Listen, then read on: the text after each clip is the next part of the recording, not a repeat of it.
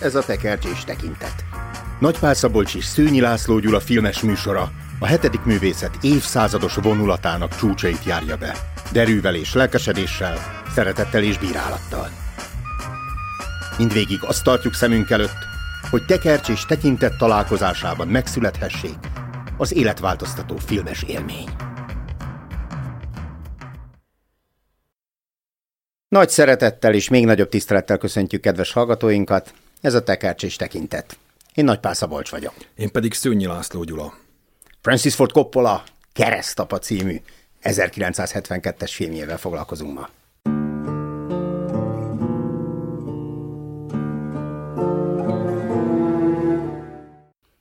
És akkor jöjjön az első mondat. Igen, egy jó hosszú mondatot kérünk, Vándor. Még annál is hosszabb lesz.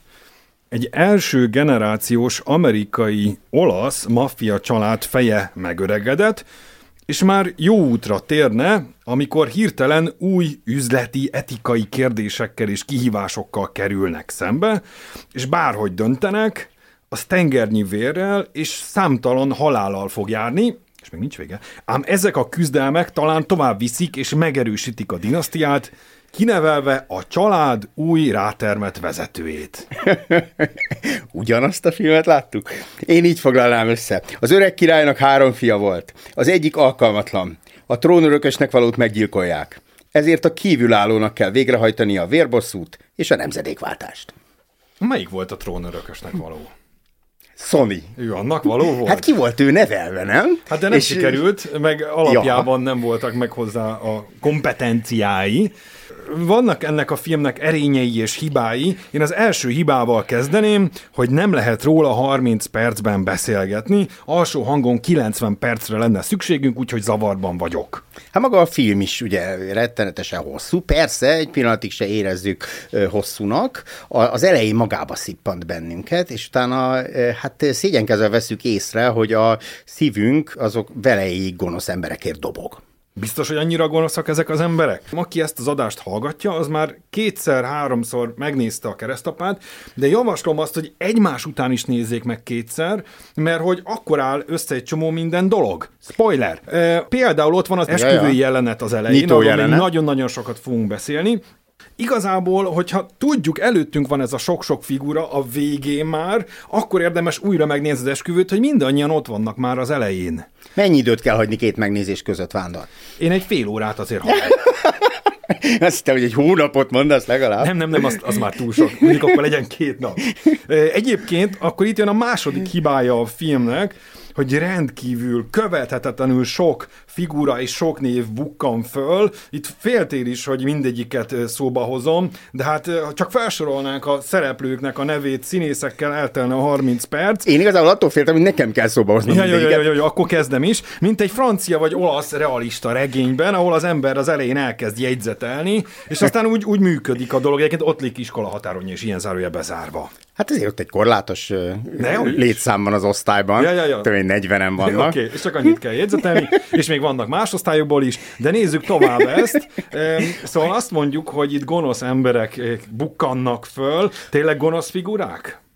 Hát ez a fő kérdés lesz, az erkölcsi kérdés. Én inkább onnan kezdeném, hogy nagyon szerzői filmnek tűnik, Francis Ford Coppola, de ehhez képest viszont először Sergio Leone-t akarták fölkérni, hogy Mário Puzónak, ennek a hangzatos nevű olasz szerzőnek a siker regényét megfilmesítse. Ő visszautasította, és aztán további 12 rendezőt kértek föl, míg végül eljutott Francis Ford Coppolahoz. Ez azért megdöbbentő, és ő maga is először visszautasította. Igen. Igen, mondta, hogy ez ilyen ponyva, meg nem tudom.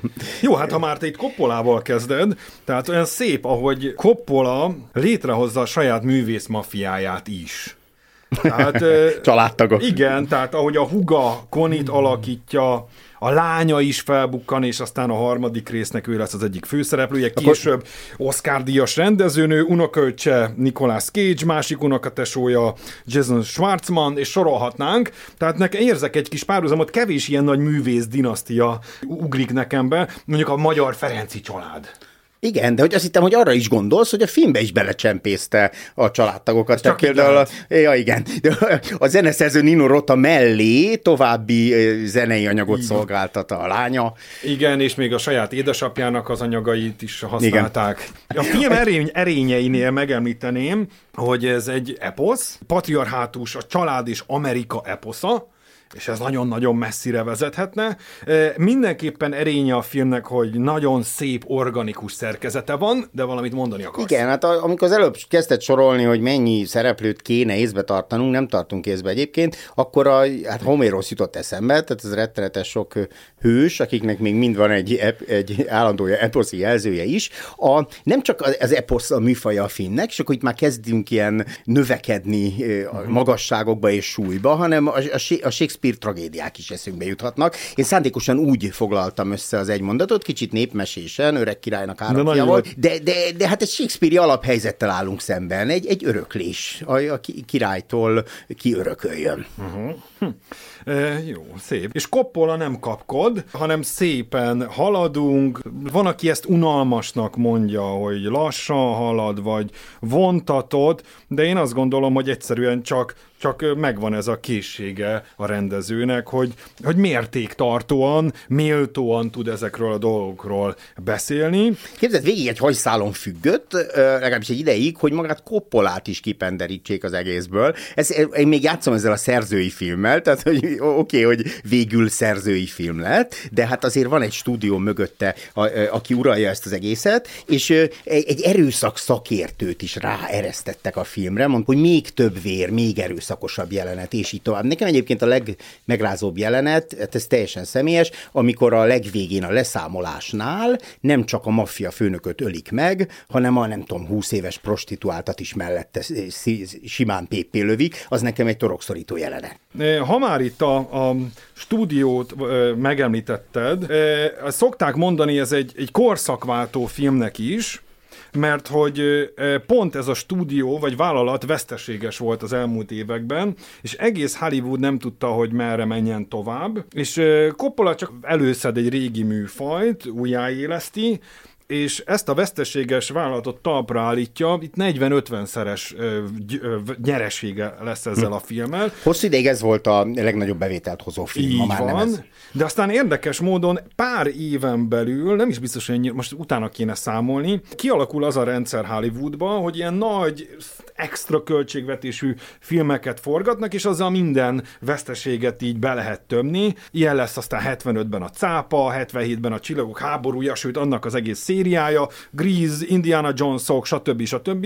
És majd ekkor fog megjelenni majd a videókazetta, meg a kábel televíziózás is, és az emberek már nem feltétlen a moziban nézik ezeket, de ne, nagyon elszaladtam.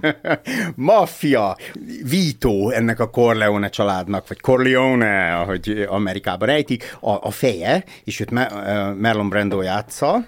Képzeld el, Laurence Olivier-t is fel akarták kérni előtte, meg George C. Scottot, sőt Orson Welles-t is. Elképzelhetetlen lenne ma már, nem tudom, velük ez a film. Ő egy ilyen nagy patriarcha, ahogy mondod, és minket bevisznek a csalánosba bevisznek a mocsárba, ahogy, ahogy az el, előbb elkezdtem fejtegetni, mert ez iszonyú szimpatikus az ember, ennek elvei Hát vannak, kérem szépen. eleinte- Jó. Egyébként érdekes, hogy a regény a bíróságon kezdődik, ahol éppen kimondják az ítéletet. Itt a zenével indít, és aztán egy sötét lefüggönyözött szobában vagyunk, és emlékszel még mi az első mondata a filmnek? Ez például első Nem, nem mi az első mondata? Föl. I believe in America. Megpróbáltam jól kiejteni. Igen, ilyen bevándorlós kiejtéssel. Egyébként ez megint Első egy generáció. a filmnek, hogy, hogy egy, tehát aki angolozni szeretne, annak feltétlenül ajánlhatjuk, mert ilyen egyszerű, már-már indián regényeket idéző indián mondatok eh, jönnek elő, rövid, egyszerű, tagolt, velős mondatok, angolozásra kiváló, annyi, hogy lehet, hogy felszedünk valami kis olasz accentót hozzá, de visszatérve, A, a, az esküvői jelenet az csebben a tenger. Fölrúgja a filmes hagyományokat, nem csak a gangsterfilm hagyományokat, meg a maffiafilm hagyományokat, egyáltalán a, a, a, a szerkezetépítési hagyományokat a filmben, mert hogy itt e, nagyon kell figyelni, tehát tulajdonképpen jelentéktelennek tűnő jelenet, ott a mulatoznak ezen az esküvőn, és pletyiket mondanak egymásról, de igazából az összes szereplő föl van Hát igazi seregszemle, és akkor ide és még a témák is előjönnek, a nagy témák. Igen. És akkor itt van ez a Bonasszéra, aki közül, hogy hiszek Amerikában, és akkor Marlon Brando felszeget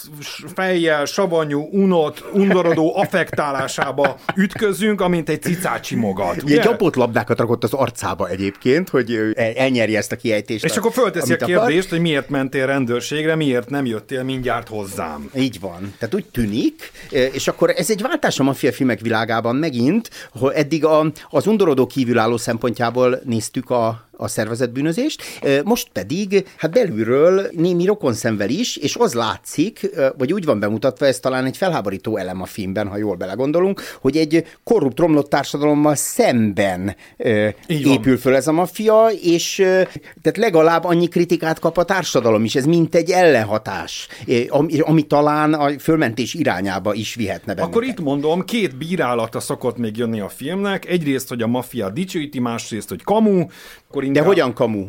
Hát itt ilyesmi, egy kozmetikázott hazug rabló mese írja az egyik, a másik ismerősömmel beszéltem, aki mondja, hogy azért maffia vezérek nem élnek hosszú életet, és nem locsolgatnak paradicsomot időskorukban. Mondjuk tegyük hozzá egy 48 éves Marlon Brando, és ha megnézzünk egy akkori interjút az Oscar díj kapcsán, akkor egy fiatal suhan szinte. Nem, de hány éves játszik a nem, nekem nem egyértelműen derül ki, de azért 60 x évet szoktak élni maffia ja, vezérek. egy-kettő megéli. É, meg és... hát a filmben is látjuk, hogy a legtöbb meg nem éli meg. Igen. De a nagyvezérek azért 60x évig azért tudnak élni, és sokszor tüdőrákban halnak meg, meg 18 halott van egyébként a filmben, a lovat is beleszámolva. Jó, akkor viszont itt említsük meg, hogy ennek mondjon ellen, hogy nem véres film. Tehát én nem bírom a vért, erről már beszéltünk, de ezt hm. bírtam. Mert hogy egy-egy durva a lófej a legvéresebb. Többi az nem. Ez egy valódi lófej egyébként, tehát akkor itt állatvédelmi szempontok is felmerülhetnek, meg az a vicces történet, hogy a színészt nem készítették föl előre. Tehát az műlófej, sikó... műlófejjel készült. Igen, a sikolya valódi. Tehát a másik, hogy a maffiát dicsőíti, szokták mondani erről a filmről, de akkor most nem dicsőíti?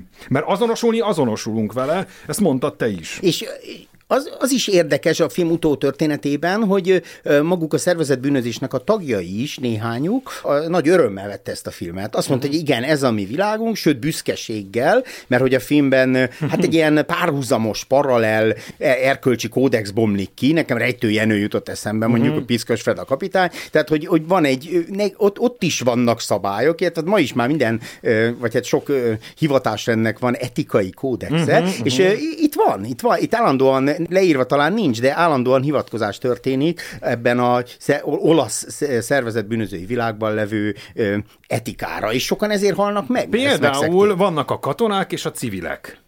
És milyen érdekes, hogy Mike, aki katona, az civilnek számít ebben a rendszerben. Igen, kívülálló, jól És akkor lehet, egy ideig. Egy ideig, mm. így van. És ez önmagában egyébként érdekes, hú, nem tudom, hogy olaszok Amerikában, mint téma, ha tudod, hogy ki volt az első olasz Amerikában? Elképzelésem sincs. Cristoforo Colombo. Ja, Colombo, igen. Őt... És kiadta a nevét, Amerigo Vespucci. Hát ezek az első pillanattól kezdve ott vannak, és ebben az időszakban már, mint a századforduló 4 millió olasz volt, Viszont a második világháborúban, ugye annak a végén vagyunk, és ki jön haza a háborúból? Michael. Melyik? És tudod, mennyire a végén vagyunk? Ez, ez 45 augusztus, amikor ez a, ez a Hiroshima és Nagasaki, amikor ez az esküvőt tartják. Igen, ja. igen, végülis jó idő van. És ami, és ami érdekes, hogy ebben az időszakban, tehát hogy milyen viszonyban állt Amerika meg Olaszország. Hát ezek ellenségek hm. voltak, van egy ilyen plakát, hogy ne beszélj az ellenség nyelvén, Aha. és nagyon sok olasz iskolát bezártak, tanárokat internáltak, stb. stb. Na most az amerikai hadsereg eleve egy nagy az olvasztó tégeinek az egyik legintenzívebb serpenyője, nem tudom, hogy tégeinek lehet-e serpenyője, szerintem ez nem, képzavar. Hatványozott metafora. Így van, viszont Mike az bizonyos értelemben saját országa ellen harcol, tehát az önmagában nem lehetett könnyű az amerikai hadseregben harcolni olaszként. Mondjuk attól függ, hol vett vetették őt be. Igen. A forgatókönyvíró egyébként szintén Aha. kint volt a fronton, ez önéletrajzi, ő Németországban volt, de aztán leszerelték. A maffia nem csak otthon érezte magát ebben a filmben, hanem képzelhető toborzó filmnek is használták, Isten. tehát erre is számíthatsz. Uh-huh. De és akkor ott van az a kérdés, amit már föltettem, hogy miért mentél a rendőrségre, és az egész filmnél én középpontba helyezném a párhuzamosságot. A párhuzamosságot úgy, mint hogy párhuzamos jelenetszövés, ennek a csúcsa a karácsony, zárójel, milyen szépen ünnepekre szerveződik a film. Kezdődik egy, egy esküvővel, uh-huh. aztán van ott egy, egy karácsony, és aztán a vége egy keresztelő, és még valami van, és még egy temetés is van benne, zárójelbe zárva. Hmm. És a karácsonynál... Hát igen, ez a katolikus ünnepkör. Igen, igen.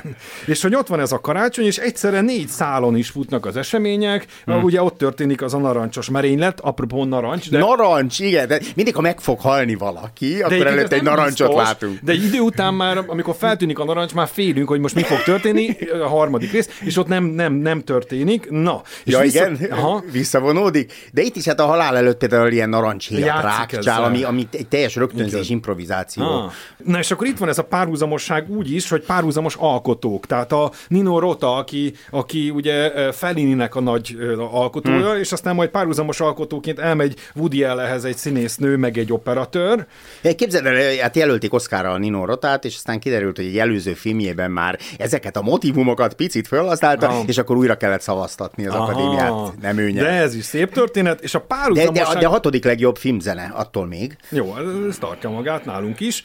És ott van a párhuzamos társadalom, vagy egyfajta ilyen alternatív államot építenek ki. Nekem Igen. egyrészt a törökösség jutott eszembe, ami a török hódoltság idején területén volt Magyarországon, hogyha két magyar embernek ügye volt egymással, és a törökökhöz fordultak, a török hatósághoz ki is végezhették az illetőt, és ki is végezték. Másrészt az egész sztorihoz az a feudalizmus. feudalizmus Tehát, hogy itt keresztapa, a hűbér úr teljesíti a kívánságokat, főleg az esküvőn, földet ad, ja nem földet ad, hanem szolgáltatást, valami, valami te, kívánság teljesítés, mint a télapó, és cserébe majd szolgálniuk kell, harcolniuk keresztapa seregében, aztán, hogy ez mikor jön el, azt nem tudjuk. Eszedbe jutott a tanú, a Bacsó Péter. Egyébként többször. Tehát, hogy, hogy még kérni fogunk magától valamit. Igen. Tehát a tanú is ilyen maffiaként mutatja be gyakorlatilag. Nekem most esett le a kommunista totalitárius állama. Coppola filmje és a magyar filmek között egyébként van több áthalás is, de ebben most nem fogunk belemenni. Egy visszautasíthatatlan ajánlat, ha már mm. az idézeteknél mm. tartunk, ezt nem, nem a Púzó találta ki, ez már a Gorió apóban balzak 1835-ös regényében is szerepel, amit volt szerencsém olvasni, bár akkor nem tűnt föl. Hm.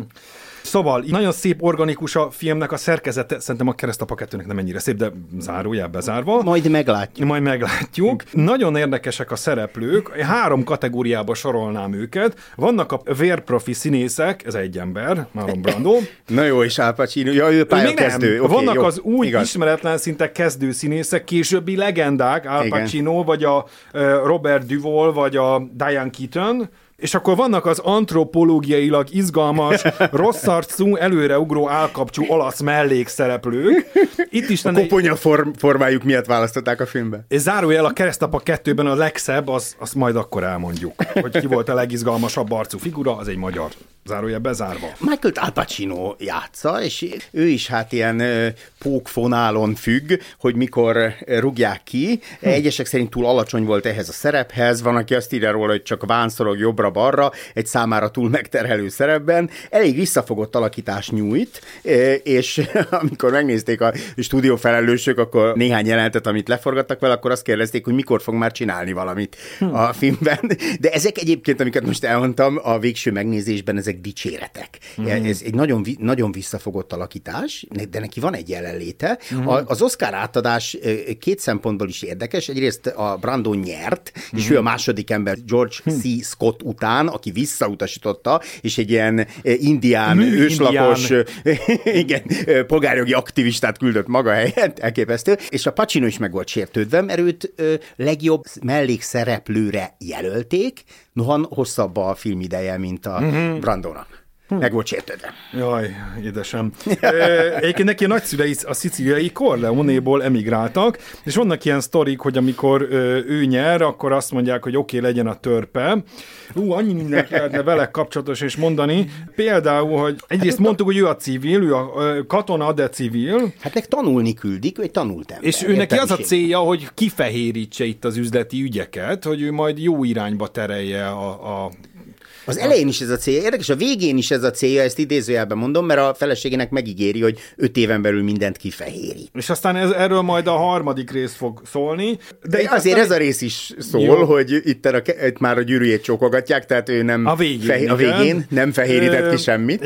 Igen, és, de az elején ő egy identitásválságban van, vagy ha úgy tetszik, egy kapunyítási pánikban, melyik utat válassza, Ezt így, lá, így látod? Szerintem egyértelmű, hogy nem akar maffiózó lenni. de aztán egy válságba kerül, akárhogy is nézzük. Döntenie kell, hogy most egy... Amikor meggyilkolják a tesót. Így. Igen. De már az édesapjánál is. Nem, uh-huh. hát már... Ja igen, édesapját is lemészárolják. Az egy jó jelenet, egyébként tú- túléli.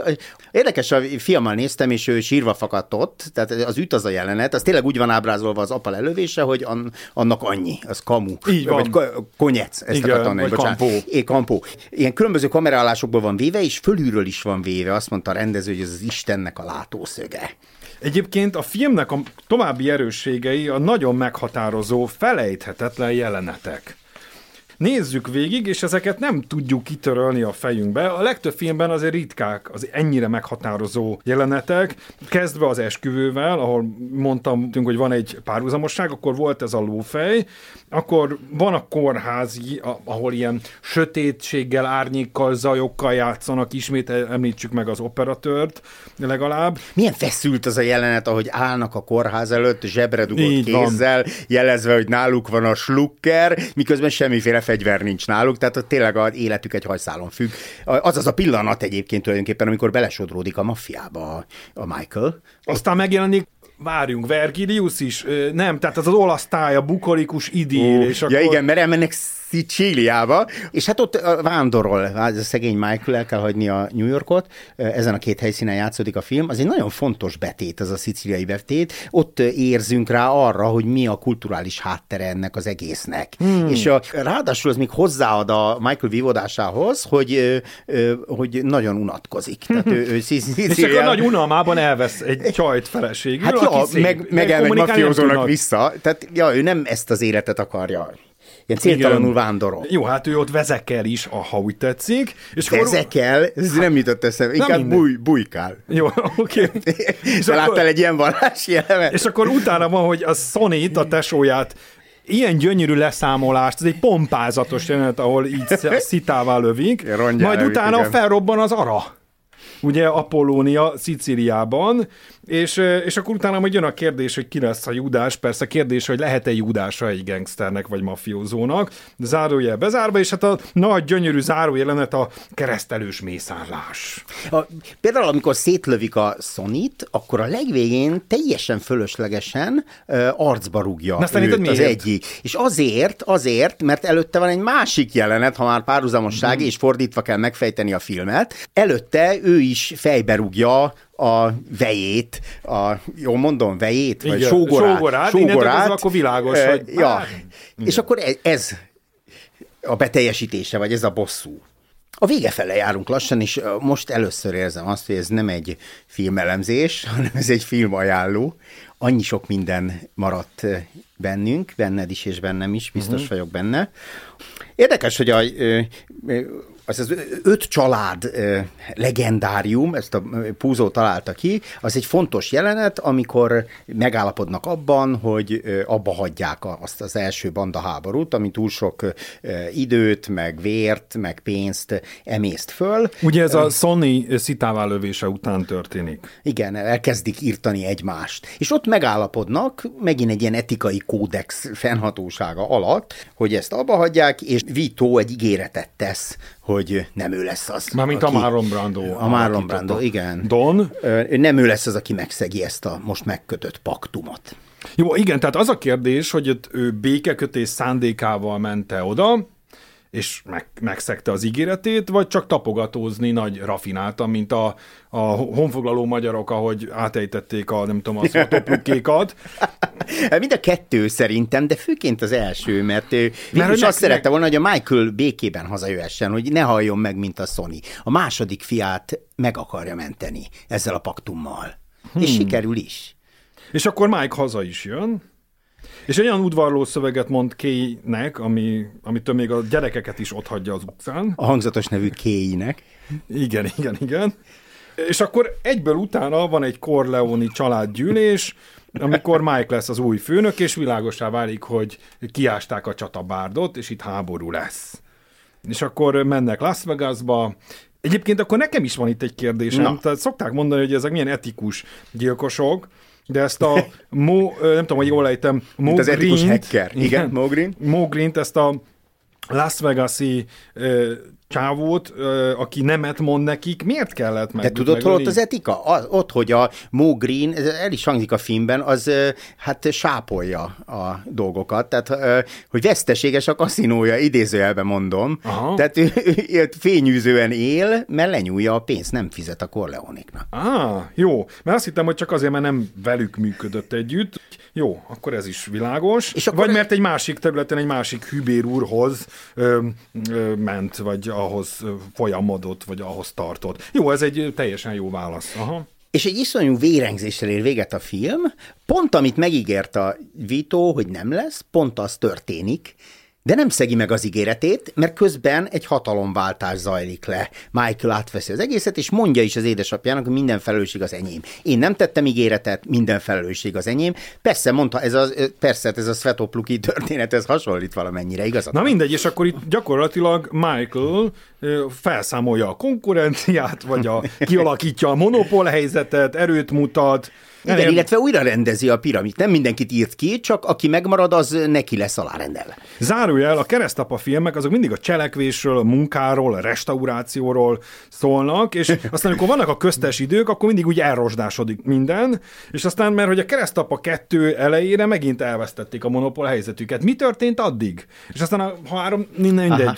Ez érdekes, de nem ezzel ér véget, nem a, nem a, a leszámolással ér véget, mert utána még jön a Kárló, vagy ennek egy alfejezete, a sógornak a kivégzése. Ő, az, is, az is érdekes, hogy ahogy Kárlót vallatják, csak azt nem mond nekem, hogy ártatlan vagy, mert ezzel hülyének nézel és kihozod a sodromból.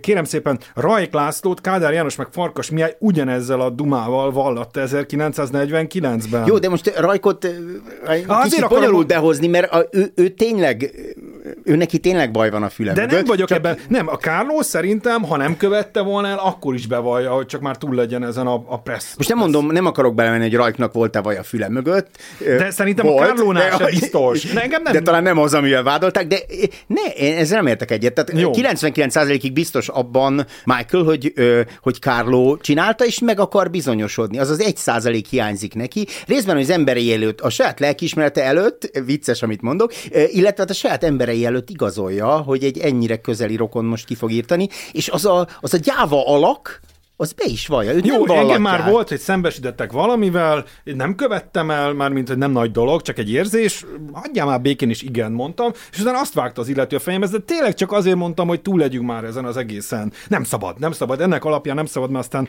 ugyanúgy végezzük, mint Kárló. Jó, de ha újra visszanézed a filmet, akkor látod, hogy Kárló nem. mennyiben felelős a Ne, ne az egyértelmű. Az hogy, a, az, hogy ott egy patália robban ki eh, Connie és Kárló között, abban a nagy jelenetben, Hát, Na jó, hát- de a saját szere, egyik be, szeretőjével hivatja föl. Jó, de ott de a franc se tudja, hogy itt mennyire bevett dolog. Hát a Sony is csalja a feleségét, amennyire lehet. Honnan tudjuk? Lehet, hogy ez a történetnek a része, és a többi gangsterfilmben is van valamilyen mondás, hogy a péntek az a barátoké, szeretőké, a hétvége a családé. Jó, most nem, vagy nem ehhez akartam hozzászólni, hanem hogy az a, a csőbehúzásnak a része, hogy Sony elinduljon egyedül Jó, a megvert húga megvédésére. De, akkor a nő is csőbe húzta vagy bosszulására. Azáltal, hogy össze-vissza töri a tányérokat? Nem, hát őt belőle ezt kiprovokálták. Jó, oké, elfogadom, de nem. és akkor utána, a, ennél, ezutáni záró jelenet az, amikor a, a, ezt mondják, hogy a regény Kay beletörődésével zárul, a film Kay felismerésével. Bocsánat, aki ezt írt, az nem nézte meg a filmnek az elejét, tehát már a film elején a Kay felismerésével kezdünk, amikor rádöbben arra, hogy hogyan oldják ezek a konfliktusokat. Jó, de ő bízi, a, neki megígérte a Michael, hogy ő nem ezt fogja csinálni, ja, és, és hogy ő más. Erre mit mondjunk? Mert ezt akarta hinni. Jó, e, oké. Ez zseniális jó. az a párbeszéd. Igen, de talán akkor nem a fölismerése, hanem a, százszerzelékos megbizonyosodása, hogy az, mert előtte a Michael az ő szemébe hazudik. Nekem is hazudtak már szemembe. Az, egy, az azért egy megrázó. Hogy Én tudok olyan sztorit, ezt csinálod, és nem ezt csinálom. sztori volt, és azt mondta a nőnek a csávó, hogy nem követtem el, és a nő elhitte. Tök mindegy, nem az a lényeg, hogy férfi vagy nő, hanem hogy, hogy valahogy ja. el akarunk hinni valamit, és, és mert Nekem nem is olyan régen hazudtak Igen. a szemembe, tehát hogy ez egy, az, egy, az egy Shakespeare-i, vagy Igen. nem tudom, pillanat. Na, és akkor itt végül is, hát nagyon sok kérdés fölmerül, megtörténik a készcsök, és a végén áll össze számunkra, hogy a keresztapa az nem az öreg Marlon Brando, hanem a fiatal Al Pacino, hogy igazából róla szól a film. Aha.